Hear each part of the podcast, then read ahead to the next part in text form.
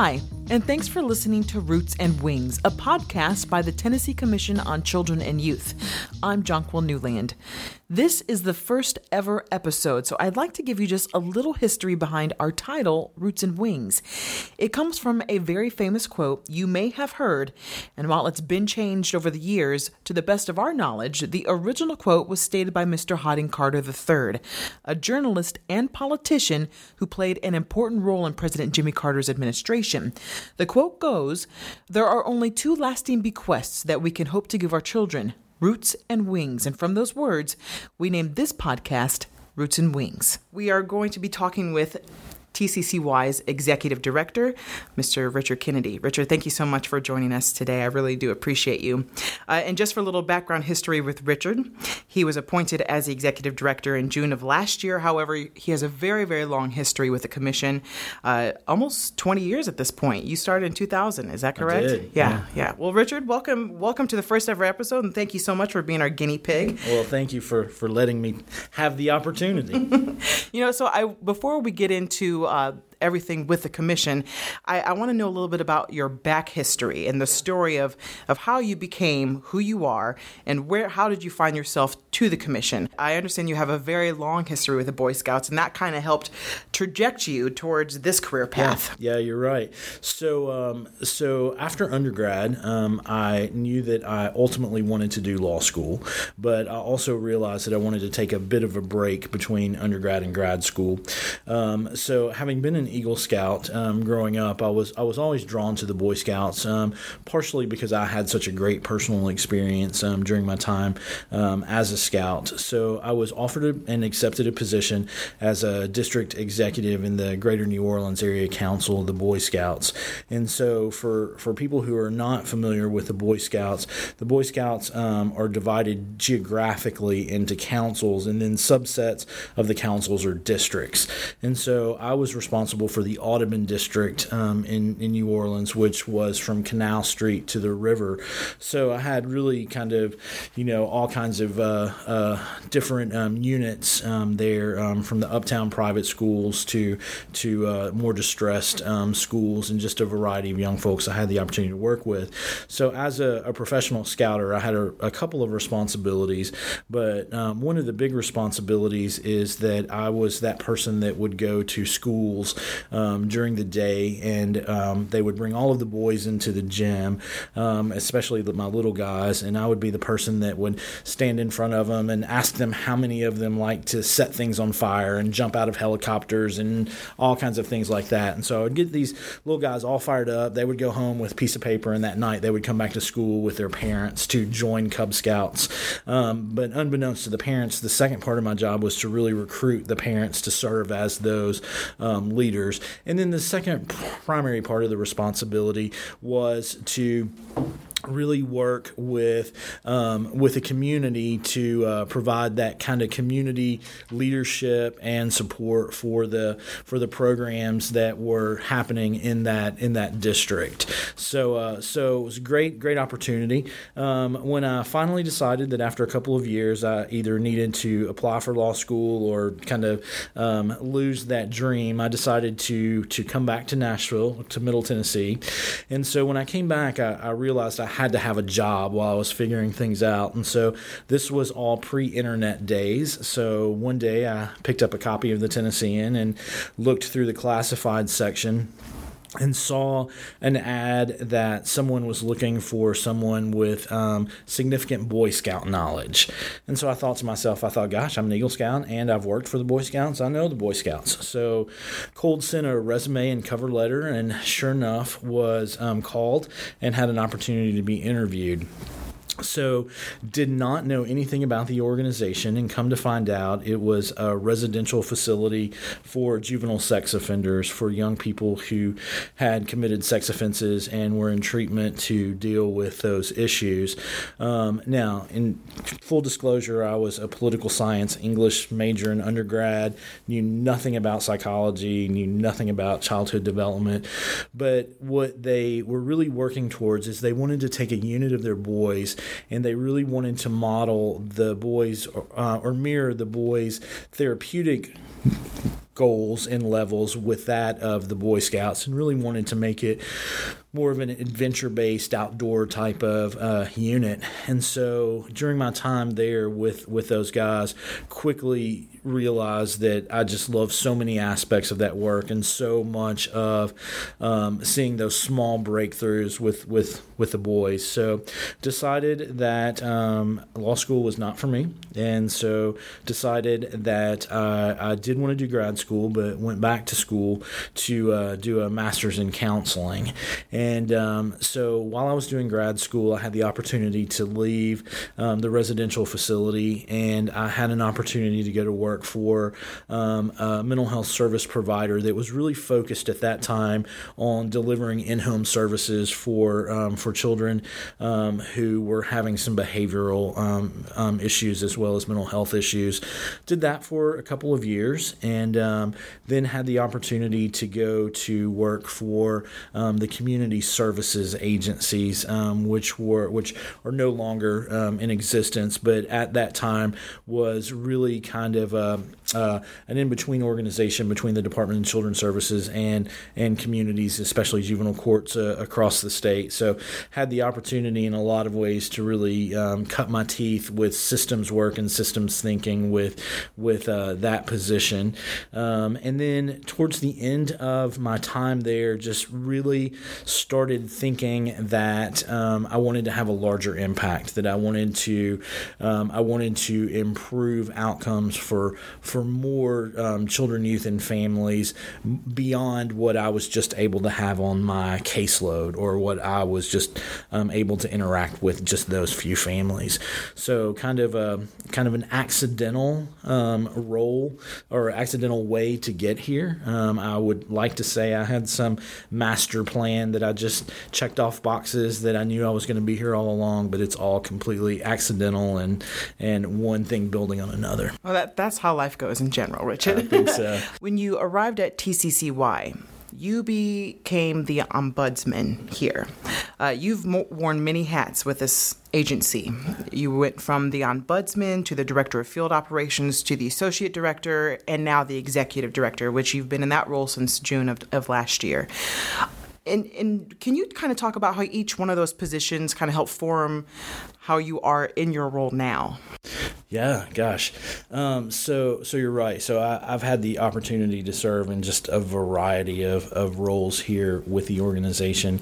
Um, you're you're right in that when I was first hired um, at the commission in October of 2000, it was to serve as one of the two ombudsmen. Um, we had two ombudsmen on staff at that point, and so um, ombudsman is really just a Swedish word for mediator, and so um, that particular uh, program of the of the commission um, is probably the closest to direct service that we have of all of the the roles and responsibilities that we have, and it its goal and purpose is to mediate problems between any person who has an issue with the Department of Children's Services or the way that services are being delivered, um, or children who are placed in relative caregiver situations.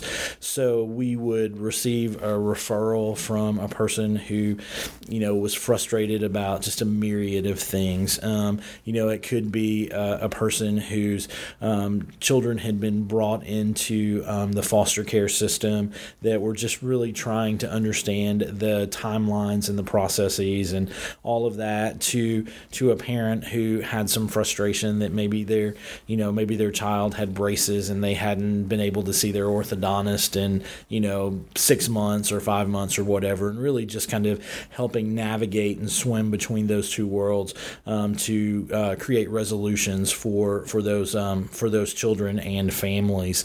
Um, you know that was that was a, a fantastic transition position for me because I, I, had been doing direct service for so long and understood so many of the the um, the service provision needs, as well as had relationships with so many of the uh, DCS case managers um, across the state from my previous role, that it was kind of a, a natural and kind of smooth, um, smooth fit. Um, what was the secondary, just amazing aspect and opportunity opportunity for me was to just be a part of the staff of the commission and to see all of the other work that was happening, and then to really start being able to think about the work that I was doing in the ombudsman program as as part of a larger system. Um, so so you know just great experience with that. Um, you know there are those referrals that that you know stay with me that um, you know that I think about that you know I, I often wonder gosh I, I wonder how that family's doing or I, I hope things are going well for them. Um, you know there were some referrals that were those kind of um, tricky referrals. One is that um, I had a young lady call one time who told me that she was 17 and that she lived in Memphis and she had decided she wanted to get a tattoo, but that you had to be 18 to get a tattoo in Tennessee, but that you only had to be 16 in Mississippi. So she wanted to know that if she went or wanted to know if she went across the border into Mississippi and got a tattoo, if she would be arrested when she came back into Tennessee. Well, short answer is I didn't know the answer and I kind of doubted it, but at the same time I was not going to tell a 17 year old young lady that she could go get a tattoo and then have her parents call me and say, "Why did you do that?" Right, right. Uh, so, so you know those those kinds of referrals as well. So um, you know, then I had the opportunity to move into um, our director of field operations position, and um, here at the commission um, we have a, an entire division. Um, we have nine regional coordinators um, that are housed across the state, one in each of the state's development districts that are responsible for pulling together a council of children's advocates, service providers, just interested citizens in that region, for you know to to look at um, education opportunities, to look at gaps in services, to make recommendations around public policy, and so uh, so had the opportunity to work with them. Um, you know, it was a, definitely a growth experience for me because prior to that position, I had never supervised a team of people before, and so my very first meeting face to face meeting with all of the coordinators. The lady who had been, um, or who was at that time, our regional coordinator in Southeast Tennessee, which is Chattanooga, Hamilton, and the surrounding counties, um, sat beside me. And so she put her hand on my hand and she kind of leaned over and said, Do you want me to tell you the secret to be incredibly successful in this position? And I was like, Well, of Absolutely. course I do. and so she said, Shut up and do what we say. And so I was like, Ah, you know, I can do that. and so I think for me, you know, kind of what I realized with that and in kind of her joking way with that, but which was so true, is that, you know, each of our regional coordinators have such a, a depth of understanding of the culture in their region of the state, um, the, the players, um, the gaps, um, the communities, just all of the, the kind of strengths, weaknesses, and opportunities. And so I, I quickly realized that if, if I did rely on them, then I saw my job as just providing the support they needed to do what they need, and they just always excel with with what they do. So I think that you know, kind of lesson learned with supervising our field staff, especially, was to really have a vision and have an expectation, but then to allow folks just the the creativity based on what they know in the world in which they live to resolve those issues, to resolve them. Um, you know, I, I will often joke or kind of half joke with with our field staff and say that you know a lot of times I feel like that the directions to them would be you know meet me in Memphis at three o'clock on Tuesday. I don't care how you get to Memphis, you decide that. But kind of the same kind of vagaries with some of the larger um, work that they do as well. Um, then I had um, the opportunity to move into the associate director position and served in that role for several years. Um, I would not trade that position for anything in the world because it, in a lot of ways, really um, was kind of a training ground for me, um, for especially for the for the new role in ways that I didn't even understand at at that time. Um, you know, it really allowed me the opportunity to um, be involved with all of our agency's work, whether it was the Council on Children's Mental Health to young people people aging out of the foster care system to being more involved with with uh, the work at the at the legislature um, to down in the weeds work with you know really kind of inside out understanding of the agency's budget and um, in in those um, those issues. Um, I think that um, one of the things that I'm so thankful for about in that position is that you know I had the the great privilege to work for our former executive director Linda O'Neill for for all of the 20 years I was at the commission, and um, she is just uh, you know a force to be reckoned with, and and an intellect and ability that's just I you know unmatched. Obviously, I, I have her on a pedestal, um, but really to work for her and for her to give me the latitude that she did to try new things to to go to her with an idea and say hey let's do this and let's see what happens. And her response was always almost always let's do it. Let's see. So even when i think she knew that we probably wouldn't get where i thought we would she gave me the ability and the freedom to to do that. So i think that that gift and that leadership style really allowed or really helped me feel more comfortable comfortable in taking some risk and learning from um, from those experiences that may not pan out the the way that I had hoped initially, but then to be able to regroup and and move move in another direction. And let me just say this as well, Richard. You know, I've I've been with the commission now just under a year. Um, I'm the director of Kids Central TN, if you guys didn't know already. But I I've been with the commission, and since I've been here, Richard, I, obviously you have a nag for trying new things. This podcast being one of them. It's like when you were presented with this idea, you said, "Absolutely, let's make it happen." Uh, and in doing so, it's like this is something very new to the agency. And, and why do you hope to to reach a larger audience? And and what messages do you hope a larger audience will receive. Yeah, so you know, I'm I'm to butcher this, but but I think there. Well, I know there's like a, a Maya Angelou quote that you know that's basically do the best you can until you know better, and when you know better, do better. And so I think that you know one of the things that that I have learned and that I just know at a core level from traveling all across the state is every single person in the state of Tennessee that I have ever talked to about what I do for a job or what we do as an organization, everyone that lives here cares about our children and our youth. And everyone wants our young folks to have opportunities and to really do better than what the generation before them did. You know, what I realize is that we don't always agree on the best way to get there, but at that core level, that's what everyone wants. And so I think that my hope with this podcast and with trying new things and with messaging in a variety of ways is that we're spreading that information, th- those data, those those policy recommendations, those things that we see working and making differences in other states to just this broader audience across the state because like, you know, the quote said, when we know better, we do better. And so the more people that learn more things, the better it's going to be for all of our children, youth and families. We work specifically, we partner with a lot of different state departments who also work closely with children and families, and they they know what we do. They know how many different arms TCCY has and where we reach out to. Uh, but I would maybe be, uh, I would say, like the majority of people who've never heard about the Commission on Children and Youth or work with the state departments probably don't. Um, what would you, what message would you like them to know, and how, in a nutshell, would you explain what TCCY is and what we do? Yeah, I'm, I'm kind of laughing a little bit because my dad still thinks I work for the Department of Children's Services. so, so like he'll call and say, "Hey, I read about you guys in the paper," or "Nice story with this," and it's to the point now where I'm like, "Oh, thanks," you know, right, just right. accept yeah, just, yep. accept credit for the good stuff they do.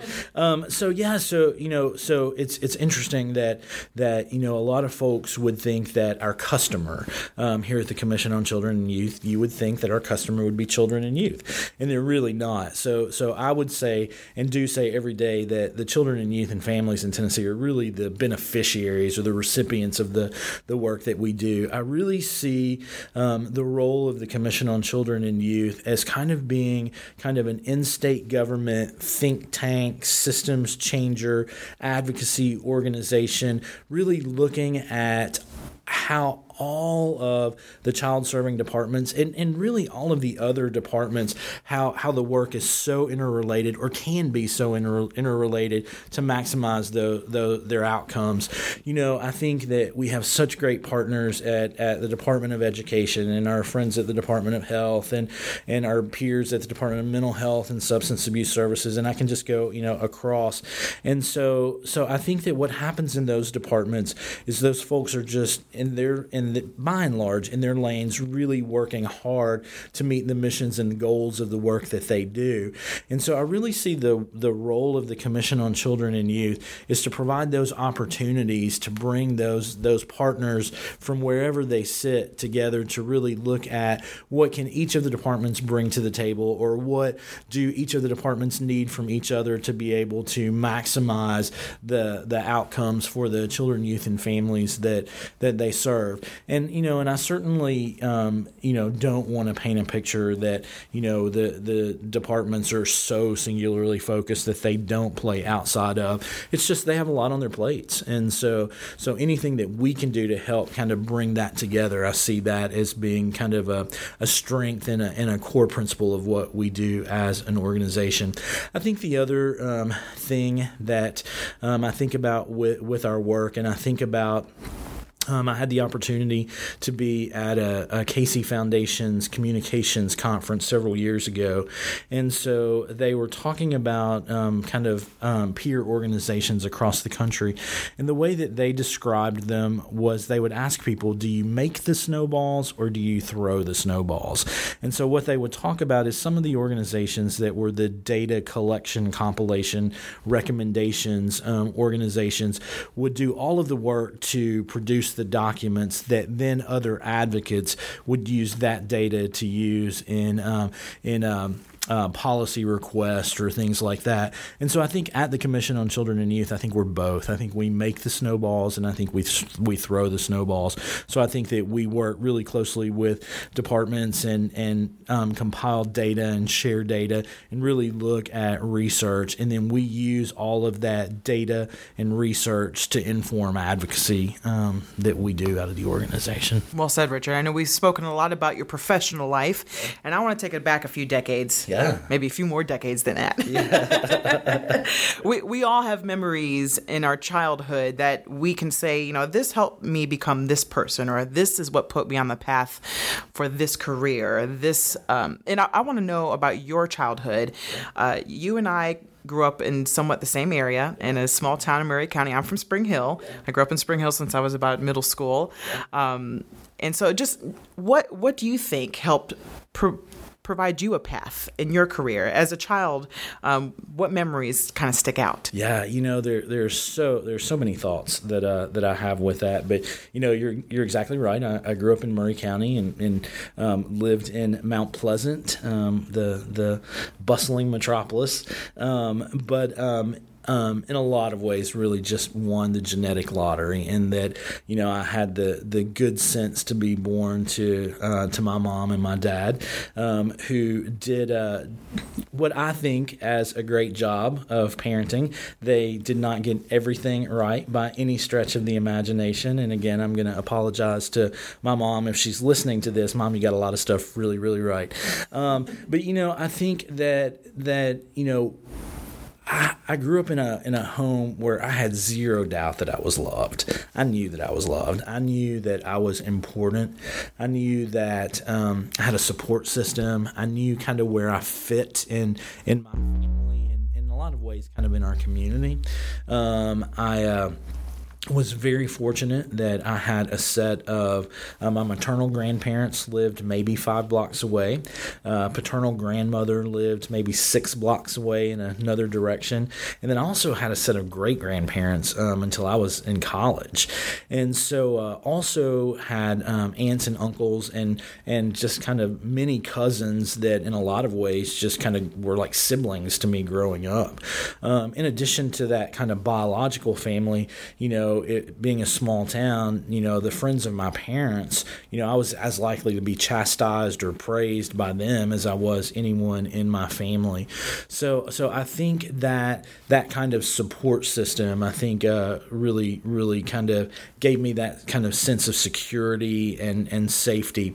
You know, I think there there are so many like different memories that I have. You know, one of the things that that uh, my my dad had kind of an anecdote for everything, but one of the things that I remember very clearly him saying to me numerous times was that I had one responsibility, and my one responsibility was to leave the wood pile higher than I found it.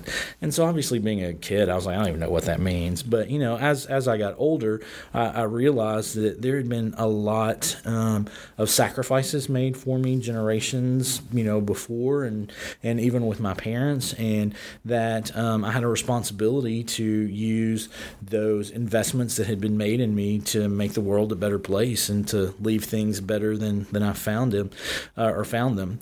You know, I think the other significant person in my life, uh, I was really close to my maternal grandfather, and so he was just kind of to me one of those larger than life guys that was just who knew everyone and was just involved in the town in just a variety of ways, whether it was you know through his involvement with church or his involvement with civic organizations.